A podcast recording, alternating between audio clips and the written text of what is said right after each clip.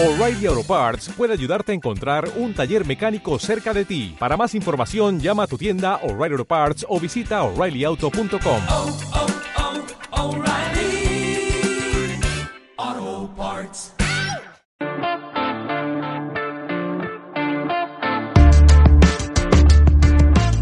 Bienvenidos al Estadio Fantasy Podcast. Yo soy Mauricio Gutiérrez, analista de Fantasy Football. Feliz año. Es el primer episodio del 2021. ¿Hasta cuándo en enero es válido seguir diciendo feliz año cuando ves a alguien que no habías visto desde el 2020? Yo tengo un conocido que todo el año, si te ve por primera vez, te desea feliz año. Y después evolucionó a hacer su saludo como de branding personal y siempre te saludaba diciéndote feliz año. No sé, para mí mediados de enero y ya. ¿No? No, hay que alargar tanto. Digo, obviamente las buenas vibras se agradecen, pero pero tranquilos, ¿no? El buen año sabemos que se desea siempre, pero tampoco hay que eh, externarlo tanto. Y no es porque sea Grinch, ¿eh? Simplemente se ve mal que ya a finales de enero todavía estemos deseando feliz año. Ya se nos fue una doceava parte del año. Decidí hacer un podcast a mediados de enero, contrario a lo que sucedió el año pasado, que me esperé hasta casi el Super Bowl cuando estuve en Miami y hacer un podcast desde allá. También hice algunos lives. La verdad es que sí necesitaba un descanso pero las ganas de, grabar, de hablar de, de, fantasy fútbol, de NFL, me ganaron. Y entonces por eso hoy, 11 de enero del 2021, pues ya estoy grabando un podcast. Y no va a ser un podcast de recap de la temporada 2020, no va a ser un podcast de lecciones aprendidas, tampoco va a ser eh, de los errores o aciertos que tuve esta temporada ese tipo de podcast los vamos a grabar con la cueva del fan. El día de hoy les voy a hablar de algo que a lo mejor va a ser novedoso para ustedes, quizá para otros no tanto, conozcan ya el término, y para otros estén familiarizados con el tema, pero no saben que se le llama de esa manera. El Konami Code en Fantasy Football. ¿Qué es el Konami Code en Fantasy Football. La decisión, les digo, de hacer este podcast fue porque me encontré un hilo en Twitter de Michael Liu, eh, co-host del podcast Bunk Bed Breakdown a principios de enero, el primero o el 2 de enero, y me llamó mucho la atención. Esto no es algo novedoso, es decir, no es el hilo negro del fantasy fútbol. Tiene muchos años ya debatiéndose, eh, mencionándose, pero creo que por lo que pasó en 2020 va a recobrar muchísima importancia o va a tomar muchísima importancia a partir de lo sucedido en 2020 y a las temporadas subsecuentes. Pero vamos por, por partes.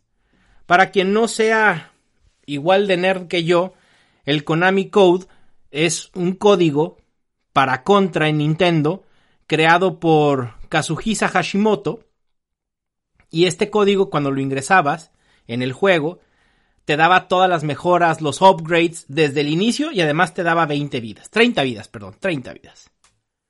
Obviamente es uno de los trucos de videojuegos más importantes jamás creado.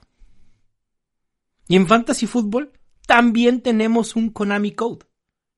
Imagínense lo importante que es tener algo que nos dé una ventaja como lo hacía el Konami Code en contra. La primera referencia de este Konami Code en Fantasy Football fue utilizado por primera vez por Rich Rivar y lo utilizó como referencia a cómo los corebacks con upside terrestre le daba a los managers de Fantasy Football un cheat code similar a lo que ofrecía el Konami Code. Tener un coreback con este upside te daba una ventaja competitiva y además te daba vidas extras durante toda la temporada. Es así de sencillo.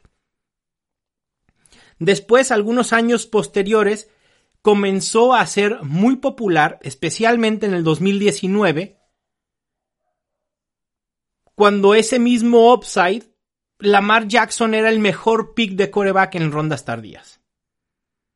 El término Konami Code se quedó en la terminología en la comunidad fantasy fútbol y se fue haciendo popular en los últimos años. Antes de ir a los números, al, al, al análisis propio de qué es un Konami Code, por qué y qué nos depara el futuro con esto, habrá que definir qué es el Konami Code realmente. No es solo un coreback que corre por, per se. O sea, no es eso. Un, un, un coreback que corre no necesariamente es un Konami Code. Obviamente lo puede ser. Un coreback que no corre no va a ser un Konami Code. Para ponerlo en contexto de fantasy, el propio Michael Liu lo definió como aquel coreback que genera al menos el 20% de su producción fantasy por la vía terrestre. Esa es la definición de un Konami Code. Un coreback que produzca el 20, al menos el 20% de sus puntos fantasy por tierra es un Konami Code. Y a lo mejor esto no parezca tan importante, pero de verdad es increíblemente importante. Puede ser un cisma en las estrategias de coreback cuando nos decidamos abrazar la estrategia de Konami Code. Puede ser un paradigma total en la manera en la que abordamos la posición de corebacks en draft.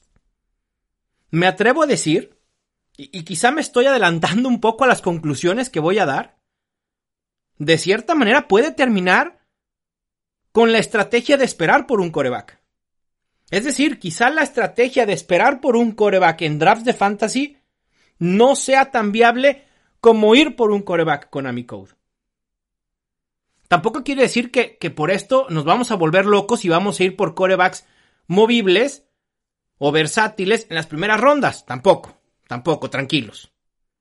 Pero insisto, lo que se va a popularizar aún más puede modificar ligeramente el patrón que estábamos teniendo en cuanto a la estrategia de corebacks.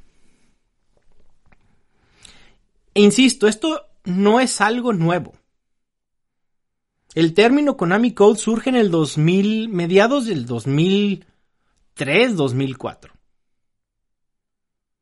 Lo que sí es que nunca habíamos tenido tantos corebacks Konami Code en los últimos 10 años como en los últimos dos. Yo estoy viendo una gráfica en estos momentos que, me da pesar no poderles mostrar. Pero bueno, es la naturaleza del podcast. Ni hablar puro audio. Una gráfica de los últimos 10 años, desde la temporada 2011. ¿Cuántos corebacks Konami Code ha habido por año? Y en promedio por año, 3. Tres corebacks con al menos el 20% de su producción fantasy por la vía terrestre. 2015, 2016, 2017, 2018 fueron tres corebacks. En 2019, 5. En 2020, 7. Perdón, pero si esto no establece o no indica una tendencia a la alza, en que los corebacks terrestres son mayoría, nada, o sea, no lo van a encontrar. O sea, si no quieren ver esta tendencia, no los voy a convencer. Y no es que los quiera convencer, simplemente quiero darles el análisis y que cada uno decida qué hacer con la posición de coreback a partir del 2021. Sin embargo, los números de los corebacks ha ido a la alza por cinco años consecutivos en acarreos, en yardas terrestres y en touchdowns por tierra. Es decir, no es una tendencia en fantasy, sino que es una tendencia en la NFL. Y eso permea en los números de fantasy fútbol. Desde el año 2000 ha habido 44 veces en las que un coreback con al menos 12 juegos jugados ha tenido un promedio de 5.5 acarreos por juego. Esos corebacks promediaron 20.67 puntos fantasy por juego algunos teniendo números por aire muy mediocres. De hecho, estos números el promedio de puntos fantasy por juego del 2000 al 2018 fue de 18.7. Sin embargo, si contabilizamos los números del 2019 y el 2020, aumenta a 20.67. Es decir, dos puntos fantasy por juego completos en dos años. Y esto es meramente volumen. Volumen, volumen y volumen. No importa lo efectivo que sea un coreback corriendo. Lo que importa es que corra. Desde el año 2001 ha habido 102 corebacks con al menos 60 carreos en una temporada. 70 de esos 102 han terminado como coreback top 12. Un 68.63%. Y ni siquiera me estoy metiendo a los números de efectividad, como se los dije, de esos acarreos, ¿eh? Ni cuántas yardas por acarreo, ni cuántas yardas totales. Puramente volumen. Quizá un 68.63% no sea muy alentador para alguien. Para mí sí, casi el 70% pero casi el 90% de esos 102 corebacks terminaron al menos como coreback 17. Es decir, hay un piso estable. En los últimos 10 años, la tendencia era tener un 25% de los corebacks como Konami Code. En 2019 el porcentaje aumentó a un 41.67% y en 2020 58%. .33%. ¿Y por qué digo que esto va a tener una explosión a partir de lo que sucedió en 2020? Hagamos una radiografía rápida de lo que sucedió con los corebacks este año. Hubo siete, uno, dos, tres, cuatro, cinco, seis, siete corebacks que fueron Konami Code en 2020. Siete. Dak Prescott, que tuvo el 27% de sus puntos fantasy por la vía terrestre, Josh Allen, el 31%, Kyler Murray, 63%, Deshaun Watson, 21%, Russell Wilson, 21%, Lamar Jackson, 73%, y Ryan Tannehill, 20%. Todos y cada uno de los corebacks que nombré fueron top 12. E insisto, es un tema de volumen. De los 12 mejores corebacks en puntos fantasy totales el año pasado, 6 tuvieron la cifra de al menos 60 carreos, el 50%. Y pudiéramos contar 7 si colocamos a Justin Herbert que tuvo 55. Y me parece que Joe Burrow también hubiera logrado los 60 carreos de haber tenido una temporada completa. Y ya vimos qué es y cómo ni siquiera hemos visto la importancia. O sea, estos son números que obviamente nos abren los ojos de decir, ok, sí, es probable que un coreback que corra sea una mucho mejor opción por muchas razones que un coreback que no lo corre. Pero vámonos a lo básico. La importancia del Konami Code es el sistema de puntuación. En una puntuación, en una liga normal, donde te dan un punto por cada 10 yardas por tierra, un punto por cada 25 yardas por pase, los touchdowns terrestres valen 6, los pases de touchdown valen 4. Esto significa, por pura matemática, que las yardas terrestres valen 2.5 veces más que las yardas aéreas para los corebacks. Y que los touchdowns por tierra valen 1.5 veces más que los pases por touchdown. Así de sencillo. Perdón, pases de touchdown. Y el poder del Konami Code es impresionante. En 2020, Brady lanzó para 4.633 yardas y 40 touchdowns. Terminó como el coreback 10 en puntos fantasy por juego con 20.5. Interesante, claro. Brady fue una buena opción fantasy. Buena a secas. Lamar Jackson, con solo 2.757 yardas por aire y 26 touchdowns, terminó como el coreback 8 y superó a Tom Brady por 1.5 puntos fantasy por juego. Otro ejemplo, Ben Roethlisberger, 3.803 yardas, 33 touchdowns, termina como el coreback 13. Matt Ryan, 4.581 yardas, 26 touchdowns, termina como el coreback 15. Cam Newton.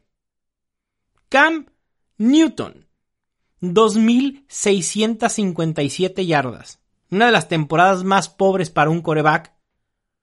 Sobre todo por lo que esperábamos de Cam Newton. 8 touchdowns. Termina como el coreback 21. Pero la diferencia entre Matt Ryan y Cam Newton en puntos fantasy por juego estamos hablando de menos de 2 puntos. Pero menos, ¿eh? 1.60. Esto es lo que nos da un coreback corredor. Nos da un piso muy estable y nos da un upside tremendo. Tremendo. El porcentaje de puntos fantasy generados por tierra en los últimos 10 años también ha ido un aumento. Del 2018, que fue 16.49, pasó a un 22.70% en 2019 y en 2020 26.54%.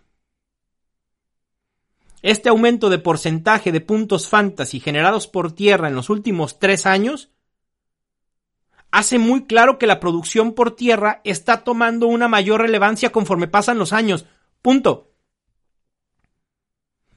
No me importa que si es que no me gusta que Lamar Jackson corra, es que no me gusta que Russell Wilson eh, corra en jugadas rotas, es que pasa menos. No importa. ¿Por qué no darnos cuenta que un coreback que corre nos da una ventaja impresionante en fantasy fútbol? Sí, obviamente que la estrategia de esperar por coreback, sí, qué padre, obviamente. Y yo he sido Créanme, uno de los más asiduos en esa, de esa estrategia. Pero probablemente hay que alejarnos un poco de esa estrategia en 2021. Probablemente. Habrá que analizar qué corebacks están disponibles, en qué momento. Insisto, no nos vamos a volver locos y no vamos a ir por la Matt Jackson en segunda ronda o en tercera ronda. Tampoco se trata de eso.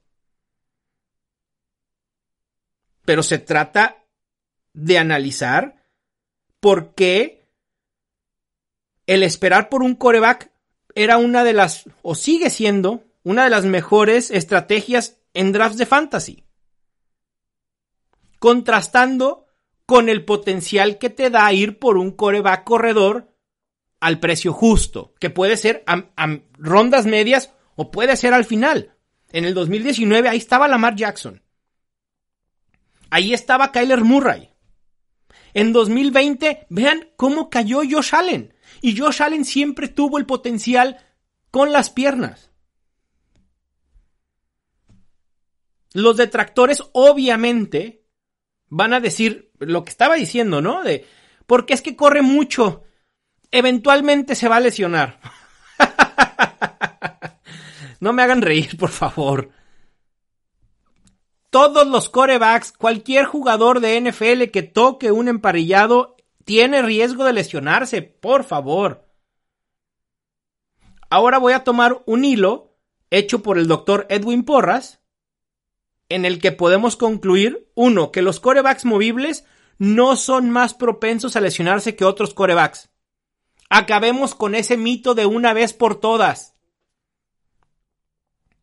Los mejores corebacks versátiles, es decir, corredores, de toda la historia, han jugado un promedio de 13 temporadas en la NFL. Y la mayoría de sus lesiones en estos corebacks fueron sin contacto. Con eso podemos quitar el mito que el coreback que corre es propenso o es más propenso a lesionarse que los que no corren.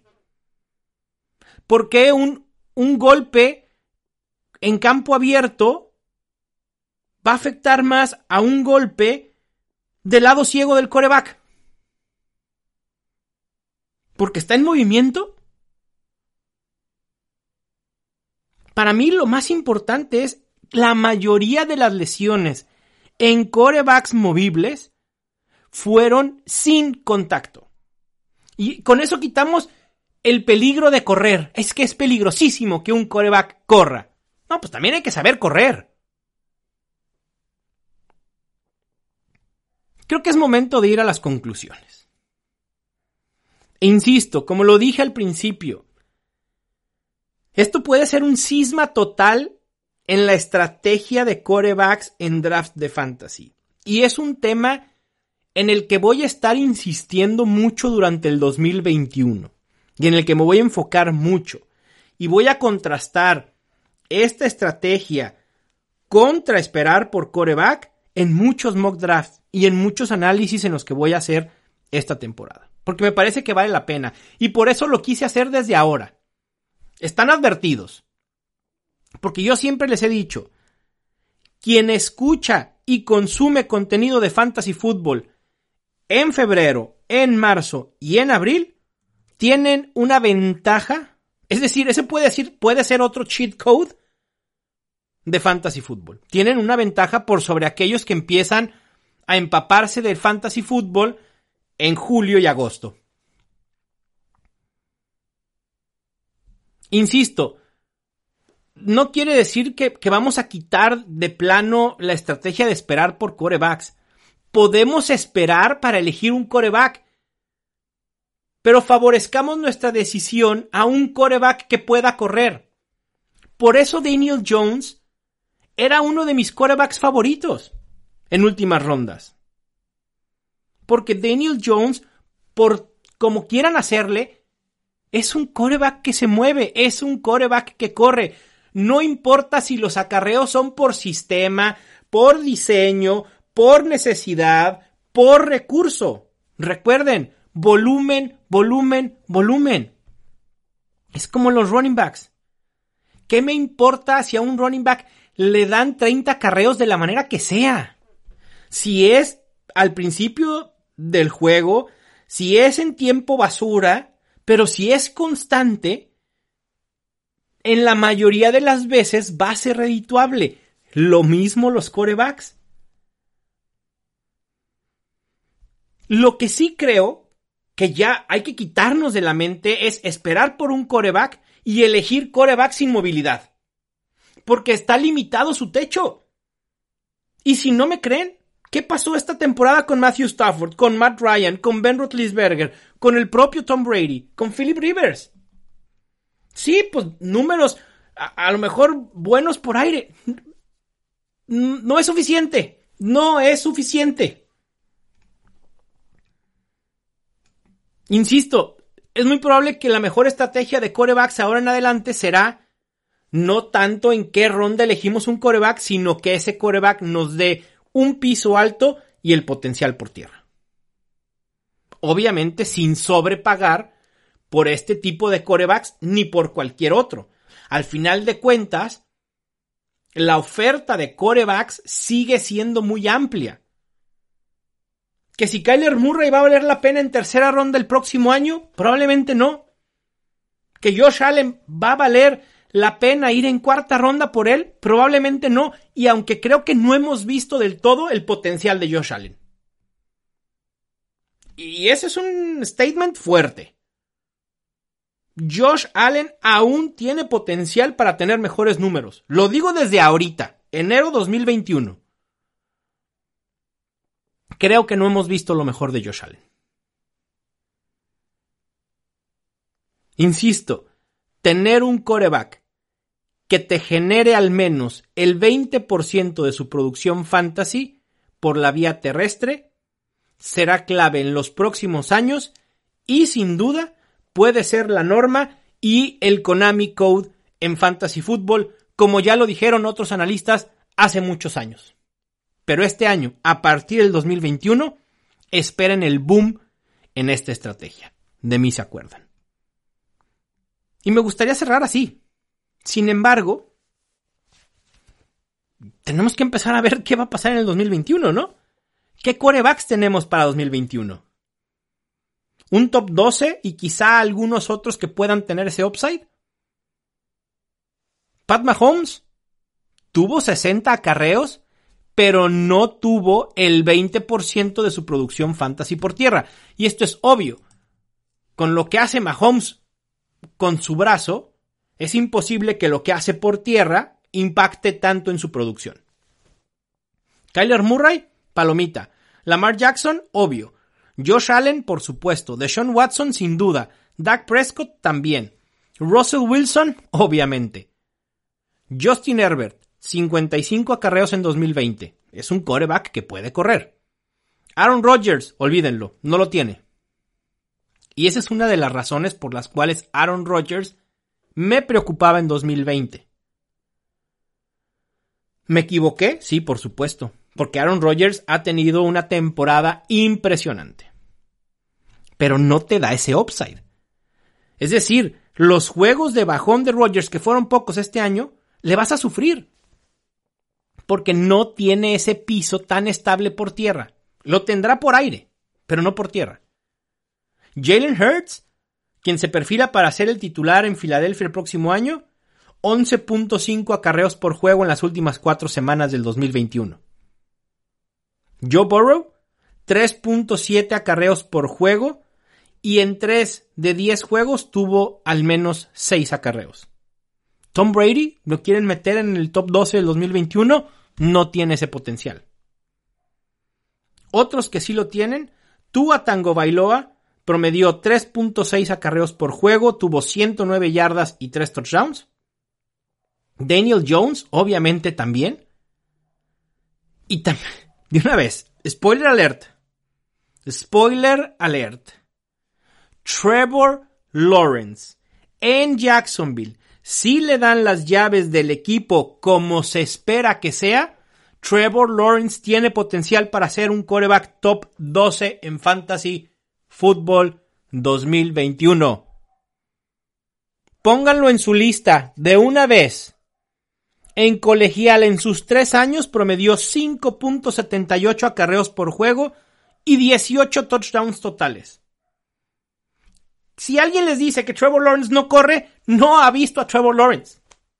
Así de fácil. Y con el arsenal que puede tener en Jacksonville, con la Vizca Chenault, por favor, ya se los dije, la Vizca Chenault es uno de mis sleepers favoritos para el 2021. Olvídense de Jalen, de, de, de Jalen Regor. Olvídense de... Bueno, Brandon Ayuk no. Jerry Judy tampoco. CeeDee Lamb tampoco. Justin Jefferson obviamente tampoco. Pero la Vizca Chenault puede ser uno de los mejores 5 wide receivers de segundo año para el 2021. Con la versatilidad que tiene, con lo monstruoso que puede ser en yardas después de, de la recepción, uff. Me encanta la dupla que pueden ser Trevor Lawrence y la Vizca Chenault. Más que Trevor Lawrence y DJ Shark. Pero bueno. Insisto, si se van a quedar con algo de este primer podcast del año, es memorizarse, tatuarse en la cabeza, en el cerebro, en donde quieran, anótanlo en hojas de su cuaderno, del libro que estén leyendo, que crean que van a leer en agosto, y así en mayúsculas. Draftear a un coreback que tenga potencial para correr. Así de sencillo. Les mando un fuerte abrazo. Esperen más eh, contenido de Fantasy Football en enero, tanto en Estadio Fantasy como en la Cueva del Fan. Cuídense mucho, yo soy Mauricio Gutiérrez y esto fue el Estadio Fantasy Podcast.